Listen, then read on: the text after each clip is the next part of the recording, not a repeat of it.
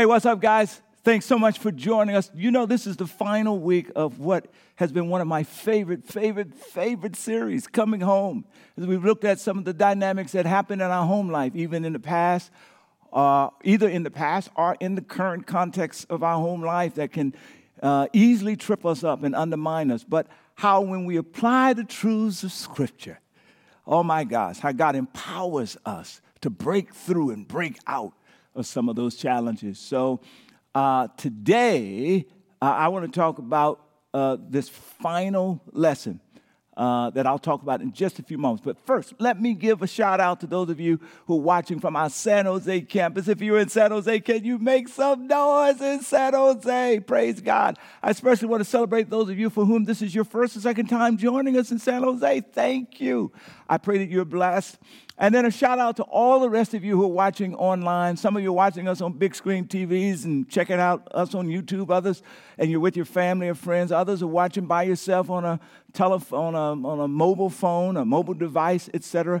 Uh, wherever you are, whenever you're watching this, this is a God ordained moment. Thank you. I want you to lean in uh, and hear what God has to say to you today. Now, uh, today's message, I've called it simply the invitation. Can you say the invitation? Yes, type it in the chat if you're engaging with us, with us in the chat. The invitation. Now, this is the sixth week of this series. We've been looking at the same passage of Scripture for this uh, period of um, teaching. It's commonly known as the parable of the prodigal son or the lost son. But for those of you who are just joining us, we're going to summarize and just, just, just work it through and set up the, today's teaching. All right, here we go. Luke chapter 15, verse 1 and 2. Now, the tax collectors and sinners were all gathering around to hear Jesus. But the Pharisees and the teachers of the law, they muttered, This man, referring to Jesus, welcomes sinners and he even eats with them. They said with disgust. And his father saw him coming and I love this, filled, remember the Father represents God, filled with love and compassion, he ran to his son, embraced him, and kissed him. And his son says to him, Look, let me own my stuff, Dad. I've sinned against both heaven and you, and I'm no longer worthy of being called your son.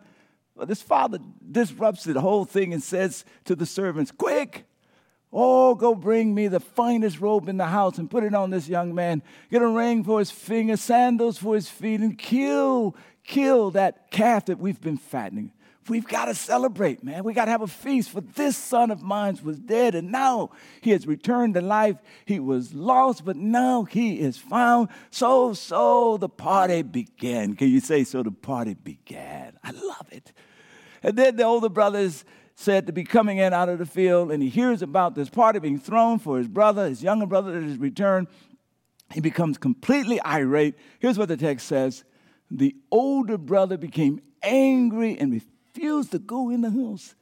Check out the father. So his father went out and pleaded with him. Can somebody just simply say, Amen? Lord, bless this teaching. May it be transformative. In Jesus' name. For all of us. Amen and amen. So today I want to talk uh, a little bit about this topic that I've called the invitation. Let me give you a quick summary of the last several weeks of teaching for those of you just joining us. The first week we started by talking about if you uh, if you're in the middle of wrestling with uh, relationships that have become toxic, uh, how do you know it's time to let go? And let me just give a footnote to that, which is uh, I'm adding right now. It's not in, the, in that particular message. Sometimes it's not about letting the person go, it's about letting go certain expectations. My wife often tells a story when we jointly do marriage retreats that in the first five years of marriage, it was often miserable for her, partly because she entered that marriage with some expectations about me that just wasn't going to be realistic. She ultimately realized that she could not change me, but she could change her expectation. And so when she changed her expectation, my goodness, then suddenly the relationship began to be filled with much more joy and much more uh, experienced love. Sometimes, friends, you've got to change your expectations. You've got to let expectations go.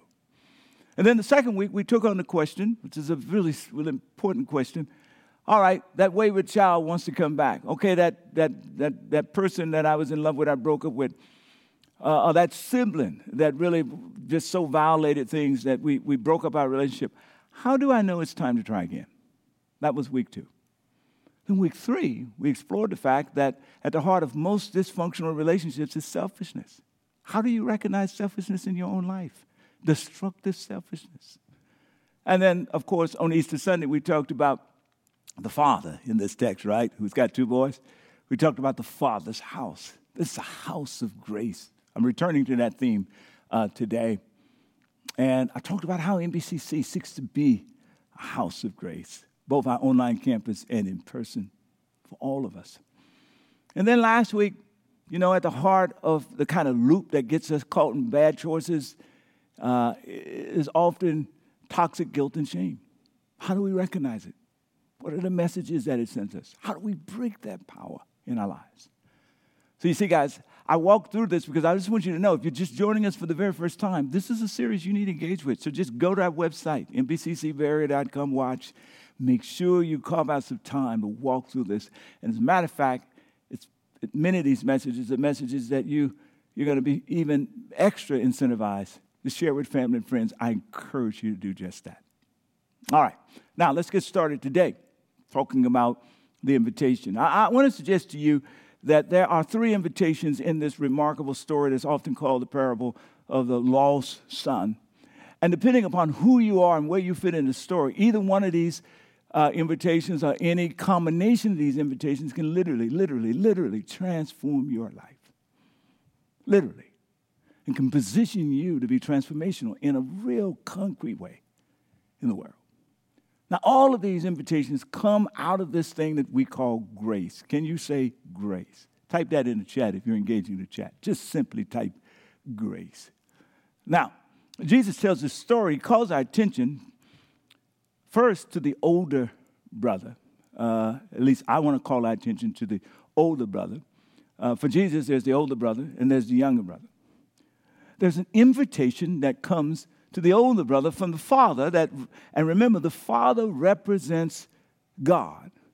And i, I want us to hear this in its context with some fresh ears today. And i want to see whether or not we potentially locate ourselves in this older brother. Now let me just remind you that in the parable the older brother represents the religious leaders.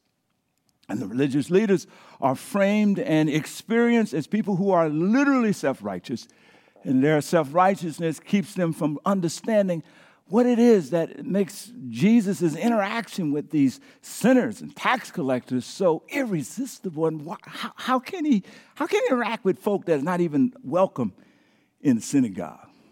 So, the older brother. Verse 28 of chapter 15 picks up here. The party is going on, the youngest son has, refer, has returned. And it says, The older brother became angry once he heard what was going on and refused to go in. Remember a couple of weeks ago, I called it the Father's house is the house of grace. Can you say the house of grace? He refused to go in the house of grace. Now, I want you to notice what the Father does, who represents God. It says, So the Father went out and pleaded with him. You know, when we often talk about the older brother who represents the self righteous religious leaders, we, we, we, we often scold. Uh, but I want you to notice the tone of the text. It says that the father went out and pleaded. Do you hear the tenderness there? Do you hear the compassion that the father approaches those who we often call self righteous, do you, do you hear the sensitivity that comes? I want to suggest that while we often refer to the older brother as the self righteous one, and that's an appropriate term, I want us to give you a different term that makes it a little bit more practical in its application for us. I want to suggest that the older brother also represents for us perfectionism. You know, that personality that we often talk about as perfection. Let me give you the definition for it. Perfectionism. Can you just say that word? Can you say perfectionism? Yes. It's a tendency to pursue flawless performance and set, here's the word, shout excessively. Excessively high standards. It's okay to set high standards, but this is excessively high standards, leading to self criticism and being highly critical of others, often resulting in difficulty when it comes to accepting mistakes or imperfections. I want to suggest to you that part of why it was very difficult for the religious leaders to understand how Jesus could interact in such a remarkable, loving, and grace filled way with these sinners and these tax collectors who uh, were considered the, the kind of like the scum of the earth, these tax collectors in particular, because of how they abuse their own people, right? How could Jesus interact with these people in such way that the, that the religious leaders was, was, was looking at that entire scene of Jesus in the house and all these folk gathered around him, come on now, bringing their shame and get all that stuff. Uh, they were looking at this through the lens of perfectionism. You know, James describes the burden that they carried and James describes the burden that many of us carry in this context when he writes in chapter 2, verse 10 For whoever keeps the whole law and yet stumbles at just one point is guilty of breaking all of it.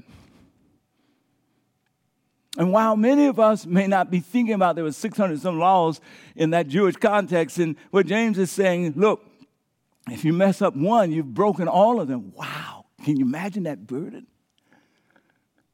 And while many of us may not be thinking about trying to maintain the religious law, many of us live our lives trying to live up to the law of perfectionism.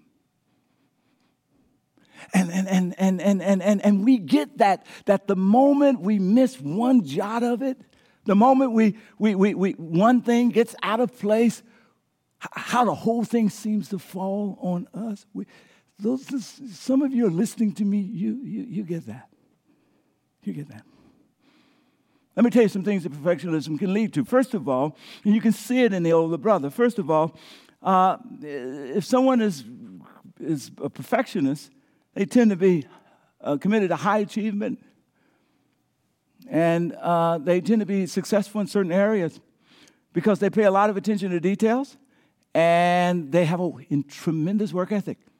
This old brother in his own right was successful. These religious leaders were successful. They had, uh, he had a strong work ethic. He took care of the farm. He took care of all of the responsibilities. He paid attention to the various details. That should be commended. However, we mustn't confuse perfectionism with what I call uh, normal high achievement. Here's why if you're committed to normal high achievement, let's say you want to get an A and you do the work that you need to do and you come up with a B plus. The person who is healthy in this context uh, celebrates the B plus, recalibrates, gets ready. next few weeks, they're going to try it again, see can they get the A the next time. But if you are a perfectionist, you stay up all night. You wonder about what could I have done differently? What did I miss? How come I didn't? You berate yourself, you browbeat yourself. This is why we use the term excessive high standards, standards that are not reasonable for you to continue to set. And as a result, here comes the second point. You t- it, it, perfectionism tends to lead to anxiety and depression and procrastination. You put it off because you're not sure that you can get it all right. Burnout, relationship difficulties because, because, because you're, you're, you're missing the mark or you're holding other people to this extraordinary high standard and they're missing the mark. And so the relationships are often filled with anger, like we saw in the older brother, or high control. Yeah, perfectionism. Thirdly, the person may simply experience a constant sense, and we're going to see this in just a moment with the older brother, a constant sense of pressure, fear of failure, the fear of never being enough, never fully measuring up. And ultimately, a person who fits this criteria may struggle to find satisfaction in accomplishment. You may be making all kinds of accomplishments, but you, you, you, you can't really enjoy the accomplishments because you're always focused on the flaw the imperfection. It's the vocalist who sings a beautiful song and, and the crowd gives them a standing ovation, but they walk off stage and they, they, they toss and turn overnight because that one particular note was not just right. It's the preacher, like myself in this sense, who, who, who prepares a message and, and, and drives through the message, and, and, and people are blessed, but, but, but we can often, but, but maybe I should have said it this way. You can become so focused on the flaws. Uh, uh, uh, on the mistakes. You know, this kind of person uh, becomes uh, a difficult parent to have, a challenging spouse, a lover to be in a relationship with, a heartbreaking student because all you can see are the mistakes or the things that are wrong. You beat yourself up and you beat others up and yet, I want you to hear the Father in the text say, who comes out to you through this teaching, not scolding you, not screaming at you, but very tenderly pleading with you. Come on into the house of grace. Well, listen to what the son says. Listen to how the son's answer. And we're going to walk through this real quickly. He says, But the answer, the son answered the father, Look, all these years I've been slaving for you. Stop right there.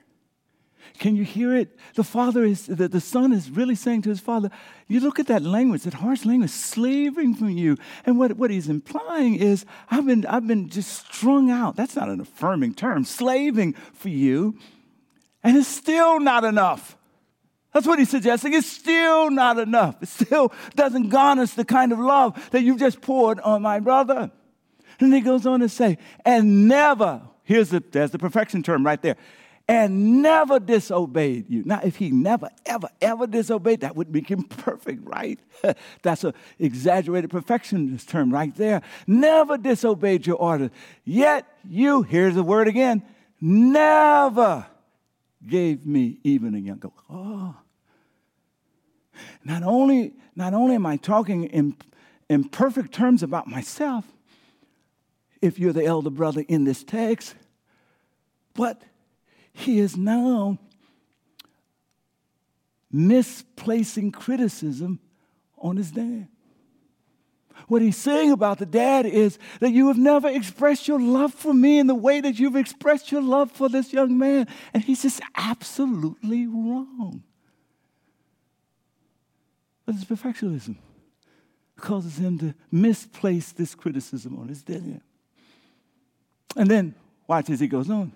But when this son of yours who has squandered, hear the condemnation?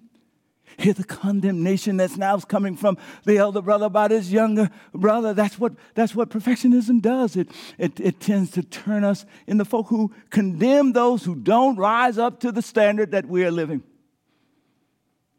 This son of yours who squandered your property on prostitutes comes home you treat him like a king. Look at how you've been mistreating me. Wow. Yet, the father says very softly to the son, My son, don't you get it? You're always with me. And everything I have is yours. You don't have to earn my love. You don't have to prove your worth. All that you're surrounded with is an expression of my love wrapped up in grace. Come on in the house of grace. Learn how to give, learn from me how to give yourself grace. I've got a friend I'm going to call him Donald. He lives in another part of the country. He's a remarkable leader, fantastic CEO of his organization, an amazing speaker.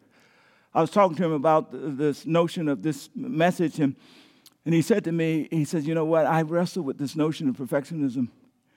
And he said that as he's done some work uh, on his growing up years, he said he, he realizes that partly because of the unspoken rules that was in his house. He says that when he was growing up, his father said to him, Failure is not an option. And his father drilled that in. And the second rule that his father said to him and drilled into him was you can do anything you want as long as you are the best at doing it. It's not as long as, as you're providing, giving your best. No, you've got to be the best at it. He says these messages was just reinforced. And before he knew it, he grew up as a person. He said, Here's how he, I, I, wrote down what he said to me. He says, Today I work too hard because I'm locked into performance. He says, I believe that my value is attached to my performance. He says, My work is tied directly to my identity. He says, I'm always asking, Am I doing well enough? Am I doing good enough? I need tons and tons of affirmation. He says, He's describing his own perfectionist tendencies.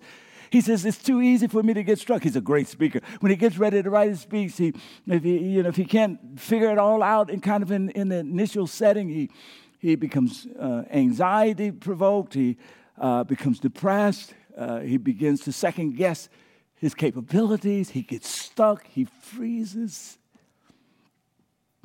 And then here's the part that I wrote down that was really amazing.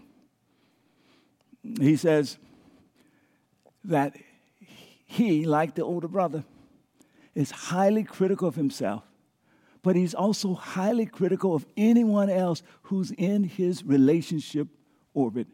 He says, the moment you become close to him, the bar that he raises for himself is the bar that he raises for you.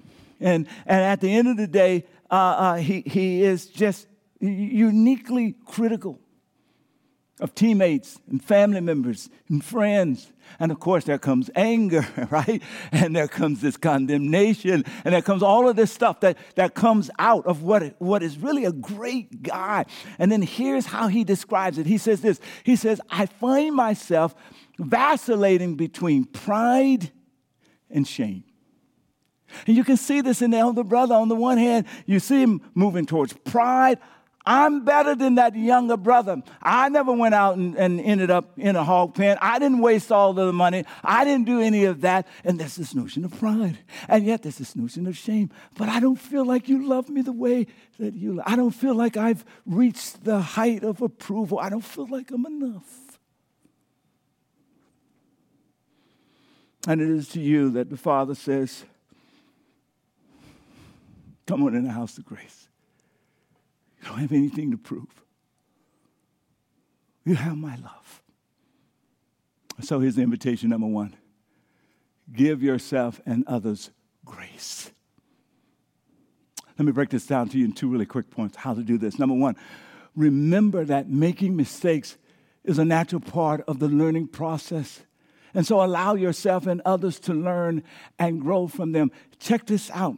From the moment that you were protoplasmic substance in your mother's fallopian tube, you were learning. God shaped you to learn. As you grew in your mother's womb, you were learning. The moment you were born into this world, you, you, you were a learner. Your posture was learning language and faces and, and how to eat and so forth and so on. It is God's posture that you will continue to be a lifelong learner. That is the mindset that you have to take on. This is why God gives us grace. He creates space for us to make mistakes and to fall so that we can keep learning. Once you understand yourself as a lifelong learner, you've got to understand others around you in that same context. Lifelong learner. Secondly, cultivate a spirit of kindness, compassion, and forgiveness in all of your interactions, both with yourself and others. And then, thirdly, adjust your self talk. You could hear this young man's self talk. You could hear how he's talking. You know, all this time I've been slaving. I bet you he was saying that kind of stuff to himself. For you've never done this for me. This is his self talk. I want to encourage you. Take the next week if you fit this criteria. Take the next week and in the evening time, Think back over the course of the day and think about moments when you felt like a failure, it didn't go right, something went wrong, and then write down what were the things you were saying to yourself. Or if you hear yourself, you, you, you know, I'm an idiot, uh, I'm lousy, I can't believe, I don't know how to do it. Uh, when you hear yourself talking to yourself in that kind of way, you gotta, why don't you interrupt those thoughts and, and cry out grace? Grace that, that if God gives me grace, I'm going to give me. Speak grace into that language. And so that's the first invitation. Start practicing giving yourself and others grace.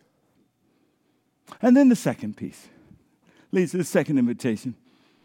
Its focus is on the younger son.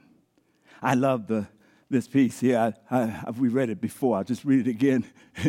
he's coming home to own his responsibility, uh, and he's done the worst of the worst that anyone can do, right? He's feeling horrible. He's full of shame and guilt. And the text says his father saw him coming from a distance and filled with love and compassion. He runs to his son, embraces him, and kisses him. And then, of course, the son owns his responsibility. He says, Look, I've sinned against heaven. I've sinned against you.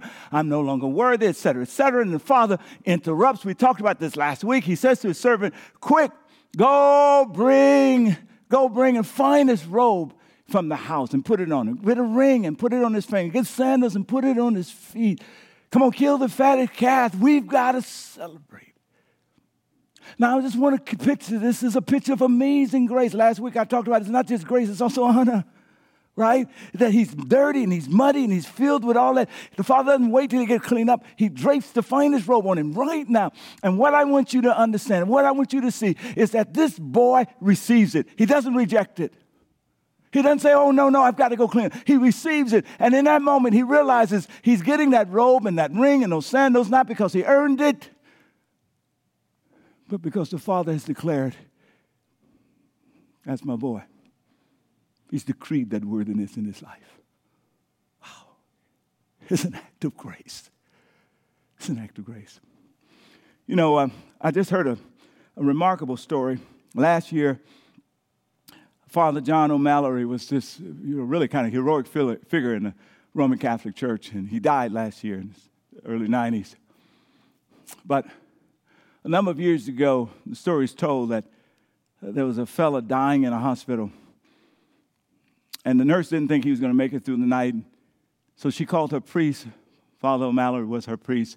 It was a horrible rainstorm, which should have took Father O'Mallory like 30 minutes to get to the hospital. It took him like an hour and a half to get there. But he got there. He got to the fellow's bedside and he kind of said to the fellow, he says, Look, I was in the area, thought I'd check in. The fellow growls at the priest and he says, Look, you weren't in the area. It's 2 o'clock in the morning, it's storming and raining. Father O'Malley says, Anything you want to talk about in these final hours? The man wouldn't say anything. So Father O'Malley just started talking about life and football and this and that. And before we know it, the man joins in. Three hours later, they're still talking. And then, and then, as the, as the storm is breaking, the sun is beginning to come out, it's early morning. The fellow said, Well, Father, there's one thing I want to confess. The father said, What is it? Father O'Mallory. The fellow said, 31 years earlier, he worked on the railroad. And he and his buddies were drinking that night, and he was horribly drunk. And it was time to go out and switch so that the tracks would move because the train was coming and had to switch to make sure the track, the train switched to the right track. So the fellow went out. He said, but he accidentally pushed the wrong button. Because he did, when the train came, rather than switching, jumping to the right track, it slammed into a passenger vehicle, killing the mom, the dad, and the two girls that were in the back seat, the daughters. He said, I've never told anyone this. It's a horrible thing. I've lived with it all my life. He said, I at least want to just confess it to you before I die.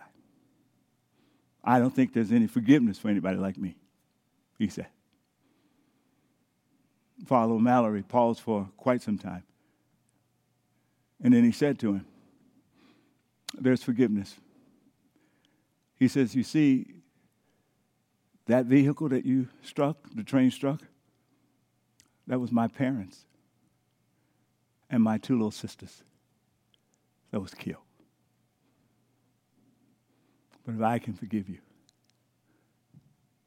and I can forgive you, and I do forgive you, because God is the ultimate forgiver. It was a startling moment. I, I can't even understand that kind of. And yet, in that moment, Father Mallory, probably he had 31 years to work this through in his own life, but, but he models for us the love, this amazing grace of God. And so I just want to say to somebody, you're the younger brother and you're looking at your life. You're looking at how horrible you have been or how terrible things are or what a horrible thing that you have done or a pattern or a history of just bad mistakes. I just need you to hear this second invitation that comes from the Father. Accept God's amazing grace. You can't explain it. You can't, you, you, you, you, you can't understand it, you can't comprehend it, but you've got to be like that younger boy. Let the, let the amazing grace, the finest robe, the ring, the sandals, all of it represents his remarkable love for you. Just receive it. Receive it. And here's how it works recognize that you are loved by God, no matter what mistakes you may have made in the past or present and choose. You've got to make the decision. Sometimes you may have to make it 10 times in one day. Choose to accept God's grace, that's unmerited favor, His forgiveness, knowing that you don't have to earn it or prove yourself worthy of it. Receive it. The young man didn't earn it. As they were draping him with that robe and putting sandals, he realized he didn't earn it. It was a gift the Father's amazing grace and love. And then here's the third invitation. The, the, the, the first is focused on the elder brother. The second is focused on the younger brother. But Jesus is the one who's telling the story. And I told you a few weeks ago, he's the faithful brother. And so here's the invitation. Be a dispenser of God's grace in the world. Be a representative of Jesus Christ. Change the world around you by becoming a dispenser of grace. And I've taken the word grace and I've, I've, I've, I've, given you some guidance by just taking it and making it a, uh, an acronym here so that we can work it through. Number one, G, practice gratitude. Can you simply say gratitude? Practice gratitude for, for the good things in your life. When we look at Jesus, he was full of gratitude and he, poured the gratitude out on the lives of others. Listen, you cannot give what you, what you don't have. If you take a bottle and you screw the top on the bottle and you put that bottle up under a running water faucet, right? Running water, it runs and runs and runs, but the top is on the bottle. And then Five minutes later, you turn the water off and you open the top and you drink. There's nothing in there because there was a top on it. You've got to remove the top off your life and you've got to begin to find a way on a daily basis to find those things that, that, that, that God is pouring blessings into your life. And rather than focus on what's broken and what's a mistake, begin to just name and call out the blessings. Allow gratitude to fill your life. Secondly, R, release resentment and choose to forgive release resentment and choose to forgive. We hear Jesus dying on the Calvary's cross, and he says, Father, forgive them, for they know not what they do. You cannot allow resentment and unforgiveness to become toxic in your soul because that stops you from being an instrument of grace. And then, A, accept imperfection and strive for progress, not perfection. Make your focus, not perfection, but progress. Jesus picked Peter after Peter denied him three times. Jesus still picked him to lead the church, knowing that Peter still had a lot of more growing to do in his life. But Jesus was not focused on a moment in time of Peter's perfection, he was focused on over time Peter's progress. And so it is for you, and you must do the same for yourself. And then, C, Cultivate kindness towards yourself and others. Learn to be kind to yourself, to be compassionate to yourself. And then E, extend compassion and forgiveness and kindness to those around you. Don't be a part of the crew that's canceling people out because they're not perfect or they don't fit your values. Learn to love and be compassionate and seek to build bridges of understanding. Be an instrument of grace. Be Jesus' representative in the world. Go and do that. And He will empower you with His Spirit to do it well. let me leave here. You know, I talked about letting go of, of, of uh, toxic resentment, forgiveness, leaning into forgiveness. I talked about living lives of kindness and generosity. I want to encourage you, just go to our website. There's two series that are there Acts of Kindness and Made for This. Those are, uh, that's a message. Uh, I want to encourage you. I lay out in lots of details how to do this. Go do it. Go be it. And allow Jesus to live through your life. Amen. Amen.